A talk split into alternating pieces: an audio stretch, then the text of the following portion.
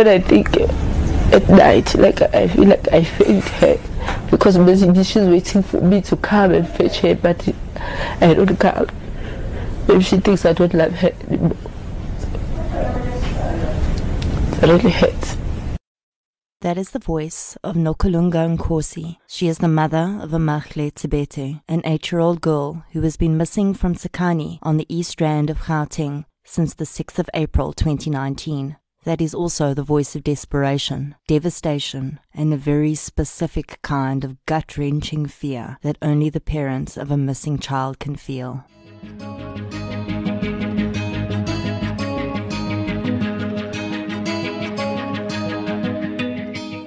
Welcome to True Crime South Africa. I'm your host, Nicole Engelbrecht, and this is episode 5 The Disappearance of Amahle Thabethe. This is the first case of a missing child that I'm covering on True Crime South Africa, and it is very recent. I wanted to cover Amahle's disappearance as soon as I could, because her case needs urgent exposure.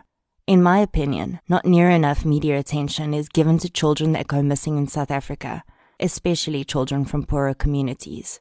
Later on in the podcast, I'll discuss ways that we could look at changing this and the organizations that exist which seek to advocate for missing children. Before we get into that though, let's talk about Amahle's story. Eight-year-old Amahle Thabethe lives in Tsakane with her mother, Nokulunga. She is a grade 3 student at a local primary school. Tsakane is a township located in the municipality of Ekurhuleni in Gauteng, South Africa. The area is home to approximately 140,000 people. Saturday, the 6th of April 2019, started like any other weekend in Tsakane. Children spilled out to play onto the dusty streets, while their mothers tended to household chores close by. Other residents sat just outside their front doors, cooking meat over an open fire and sipping on beers, a rare treat in a community where the unemployment rate is high, and those who are able to find work often do so at a low wage.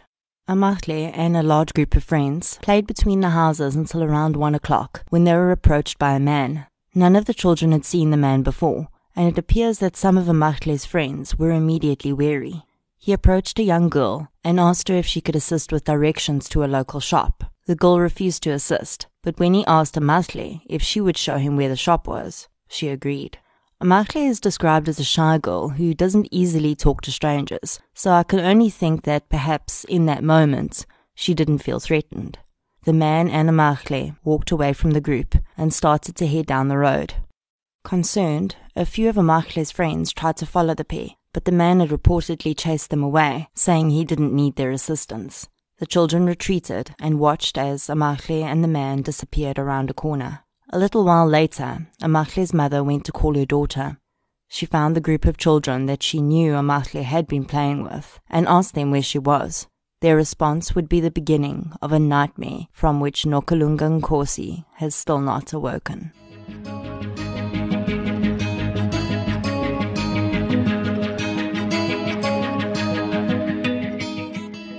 The children told Amahle's mother that she had gone to show a man where the shop was, and she had never returned. They had assumed she had gone home. The children described the man as being young, wearing a beanie, white shirt, and black shorts, and having a scar on his face. Amahle's mother returned home, and her family members mobilized a short search, which yielded no results. At some stage during the initial scurry and chaos, someone had mentioned to Amahle's mother that the description the children had given sounded eerily similar to an identikit which had been circulated recently on social media.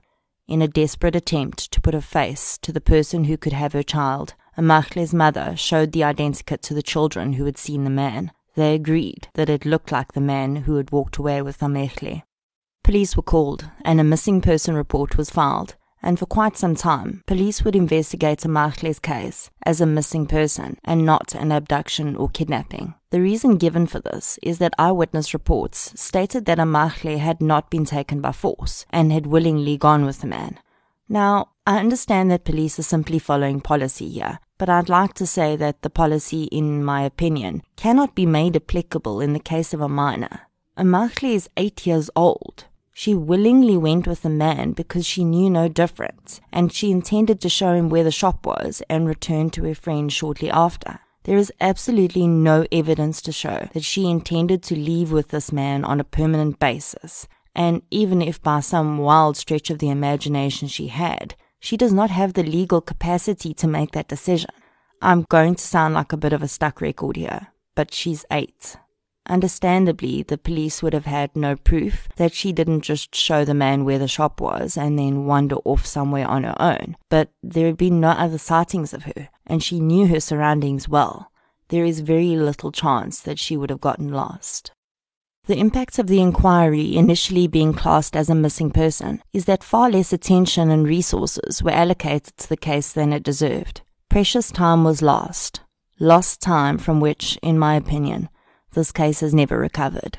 Something interesting I discovered while researching this case is that in South African common law, kidnapping and abduction are two different crimes. While the layman, and I include myself in that bracket, may use the two terms interchangeably, they are in fact quite distinct. The SAPS website defines kidnapping as, quote, a crime which consists of unlawfully and intentionally depriving a person of his or her freedom of movement and or if such a person is a child the custodians of their control over the child and then abduction is defined as quote, unlawfully taking a minor out of the control of his or her custodian with the intention of enabling someone to marry or have sexual intercourse with that minor, end quote.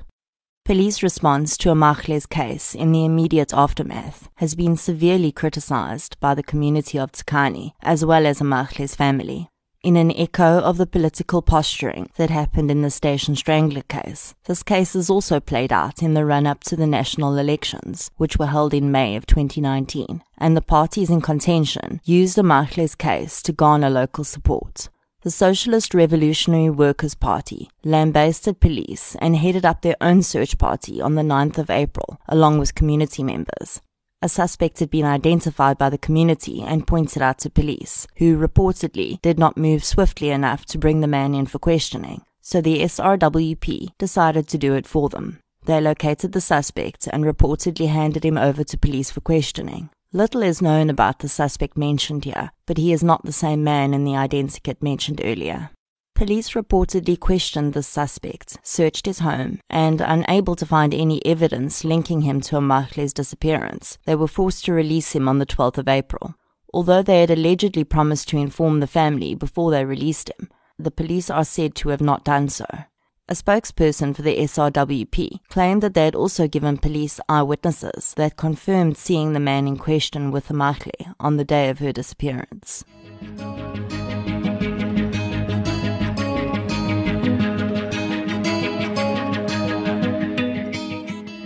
On the 16th of April, an awareness march was held in Tsakane to demand the return of Amahle Thabethe, in the days following Amahle's disappearance, the social media mole ground out a few pieces of information, which all either proved to be fake or impossible to confirm.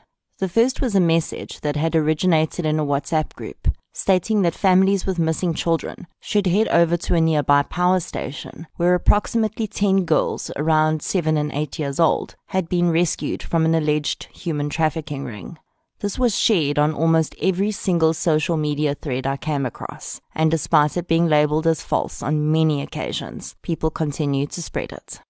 The second piece of information shared on Twitter, which can only be false in my opinion, as I only saw it posted by one person and never confirmed in any news article, is that Amahle was taken at gunpoint and police engaged in a shootout with the suspect while pursuing him but were unable to arrest him.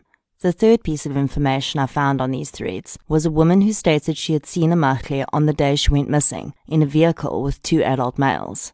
The woman claimed to have seen Amahle in Boksburg, which is 30 kilometers from Tsakane. Amahle's aunt, Duduzile Thabethe, responded to the woman's claim by asking her to go to the police with information. The family hired a private investigator to look into Amahle's disappearance, Amahle's aunt stated that one of the first things the private investigator had told them was the fact that Amahle's friends had identified the man in the wanted poster that her mother had shown them as being the same man that had taken Amahle was not solid evidence. I tend to agree with this, and I think it could be potentially damaging to the case if the man in question is indeed found to have been involved. I fully understand why Amahle's mother showed the children that identikit. She was desperate to find her child, and in the early hours of her disappearance, I'm quite certain she was not thinking in terms of what might damage a future investigation. She just wanted a little girl back. Unfortunately, because the identikit was shown to the children in an uncontrolled environment, not by a law enforcement official, and that was the only identikit that was shown to them, a smart defense attorney could easily damn this identification as tainted and have it thrown out. Amahle's aunt insists, however, that the children gave the description of the man before they saw the identikit, and therefore they could not have been influenced by it. The identikit had gone viral on social media, though, and that too could be used as evidence that the children may have seen the picture on a previous occasion. The human mind works in strange ways, and children's minds are even more malleable than those of adults. It is not beyond the realm of possibility that some of these children had seen this identikit before, and perhaps even been warned about a man fitting that description. In their young minds, they could have related that image to being one of a bad man, and when an equally bad man came and took their friend, perhaps their minds immediately conjured up that description.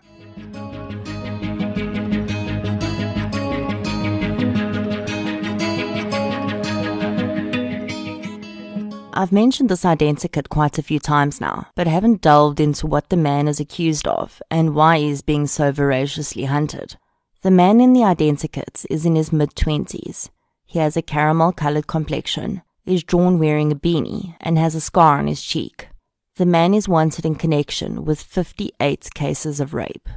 Crimes which have been attributed to him started in 2012 on the East Rand, and since then, victims in the age range of 12 to 20 years old have come forward to report being raped by him, predominantly in the township areas of the East Rand, including Tsakane, Duduza, Putfontein, Etwatwa, and Crystal Park. The suspect's modus operandi usually involves him claiming to be some figure of authority in order to gain access to a victim's premises or to lure them away to a secluded area where he sexually assaults and threatens them. In some of the cases, he appears to have stalked the victims before the crimes. The cases were linked based on the description given, his modus operandi, and the area of operation.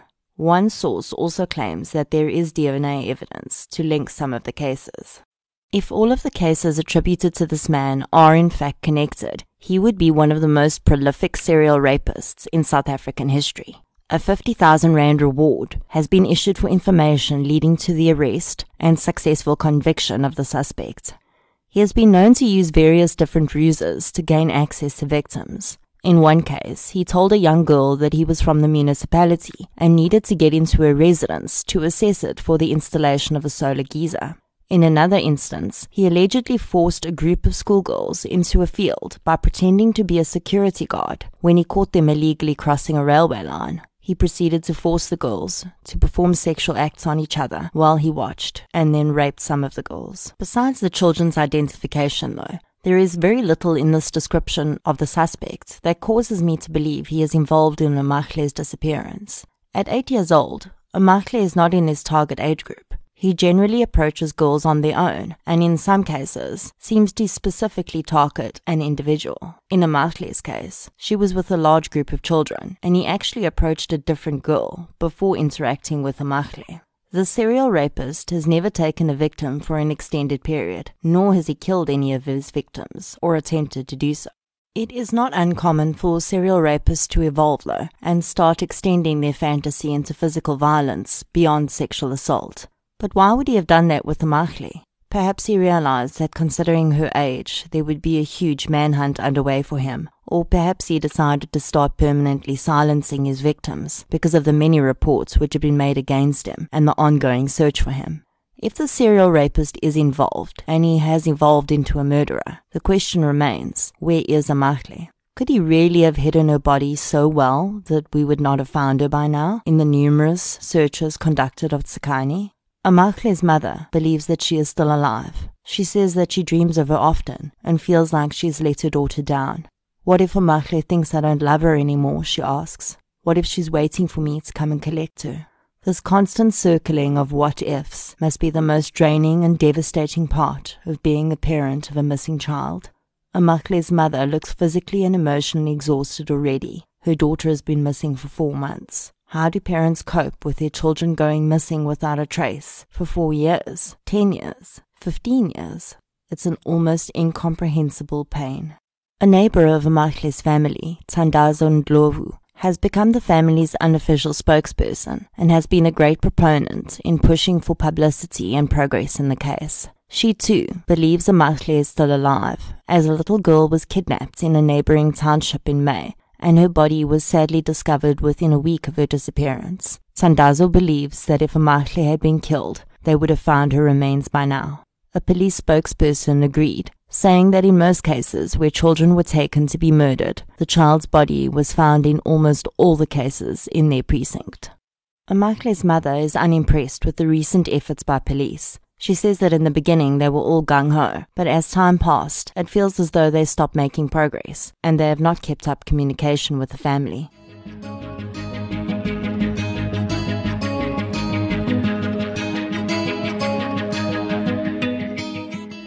According to statistics released in 2013 by the SAPS Missing Persons Bureau, a child goes missing in South Africa every five hours. 77% of these children are found alive, but that leaves a frightening 23% that are not found alive, or indeed at all.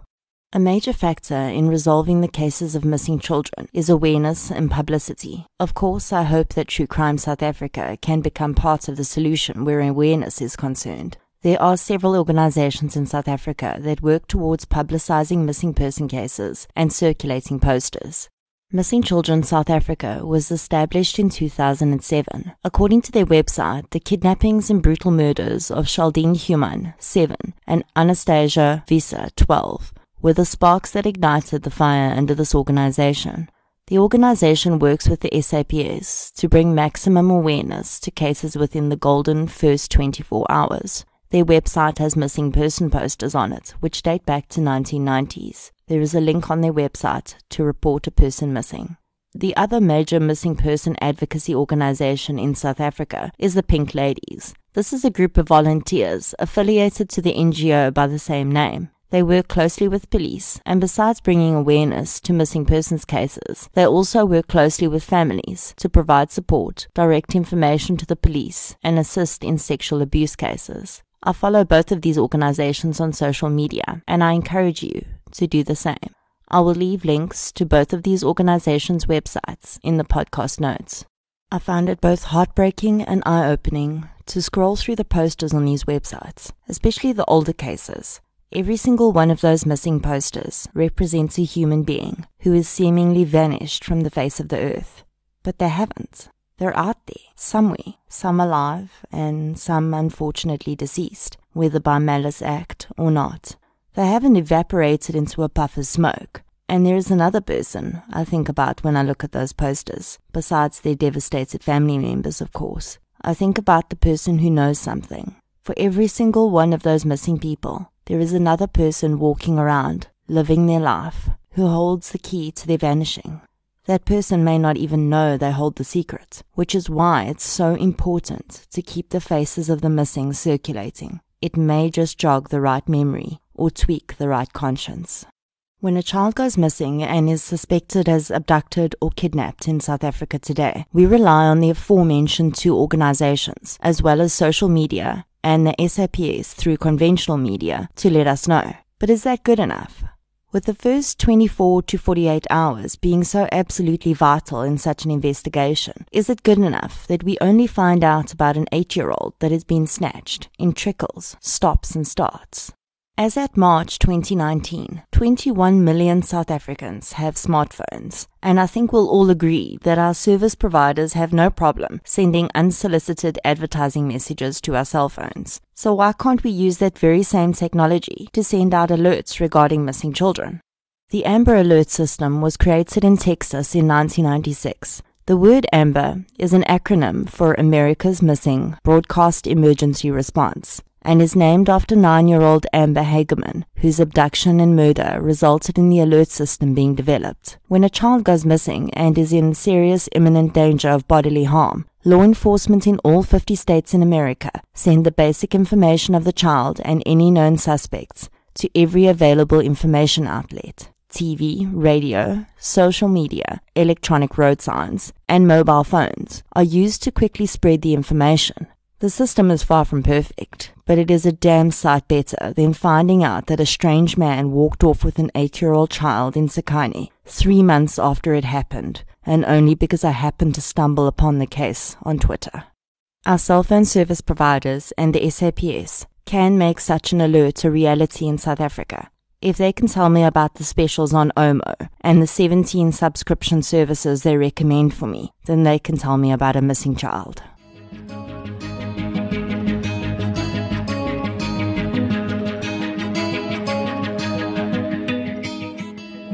Amahle Thabethe disappeared without a trace on the 6th of April 2019. She was wearing blue jeans with hearts printed on the right hand side and a long sleeve white t shirt with black stripes on the front. Theories about what fate may have befallen the child abound. We know that she was not taken by force, but she certainly did not intend to have spent four months with the man she was simply giving directions to. The most hopeful theory is that Amahle is still being held somewhere in South Africa and alive, and we still have time to recover her. The least positive theory is that she was taken by a person who intended to end her life, and he did so, and her remains are yet to be discovered. Her abduction having been for human trafficking purposes is also a possibility. What is uncontested is that the day that Amahle was taken, she lost her voice, and she is now relying on us to be her voice. I will post Amahle's missing flyer on all of our social media accounts, as well as on our website please share widely. Even if you don't live anywhere near Tsakane, there is a good possibility that your shares will come across the right person. If you do live near where Amahle disappeared, I encourage you to print out her poster and place it on your notice board at work or in the back window of your car. In researching this case, I came across another South African covering true crime cases. Mfundo Ndala has a YouTube channel under her name and has also done an excellent video on Amahle's disappearance, as well as many other South African cases. I encourage you to subscribe to her channel and check out her content.